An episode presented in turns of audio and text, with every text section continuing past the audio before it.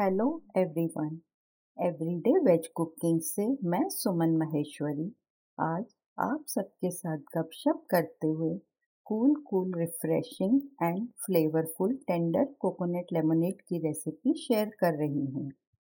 गर्मियों में जब दिन बेहद गर्म होते हैं और पानी से प्यास नहीं बुझती है, तब आप घर का बना टेंडर कोकोनट लेमोनेड का सेवन करके अपनी प्यास बुझा सकते हैं, जो न केवल आपको हाइड्रेटेड और ठंडा रखता है बल्कि आप ऊर्जावान और तरोताजा भी महसूस करते हैं। टेंडर कोकोनट लेमोनेड एक प्राकृतिक ताज़ा स्वादिष्ट पेय है जो आपको गर्मियों में हाइड्रेटेड रखता है और हीट स्ट्रोक से भी बचाता है। यह स्वाद में हल्का मीठा और नट्टी इन टेस्ट होता है। टेंडर कोकोनट लेमोनेड बनाना बहुत ही आसान है। आइए अब आप दो सर्विंग के लिए सामग्री नोट कर लीजिए।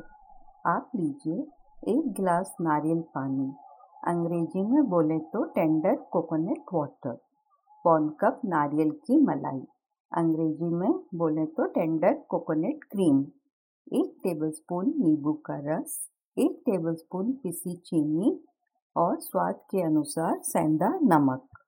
आइए अब आप टेंडर कोकोनट लेमोनेड बनाने की विधि नोट कर लीजिए।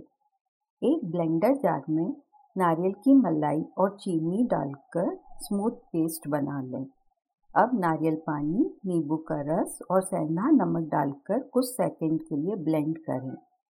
Refreshing tender coconut lemonade serve करने के लिए तैयार है।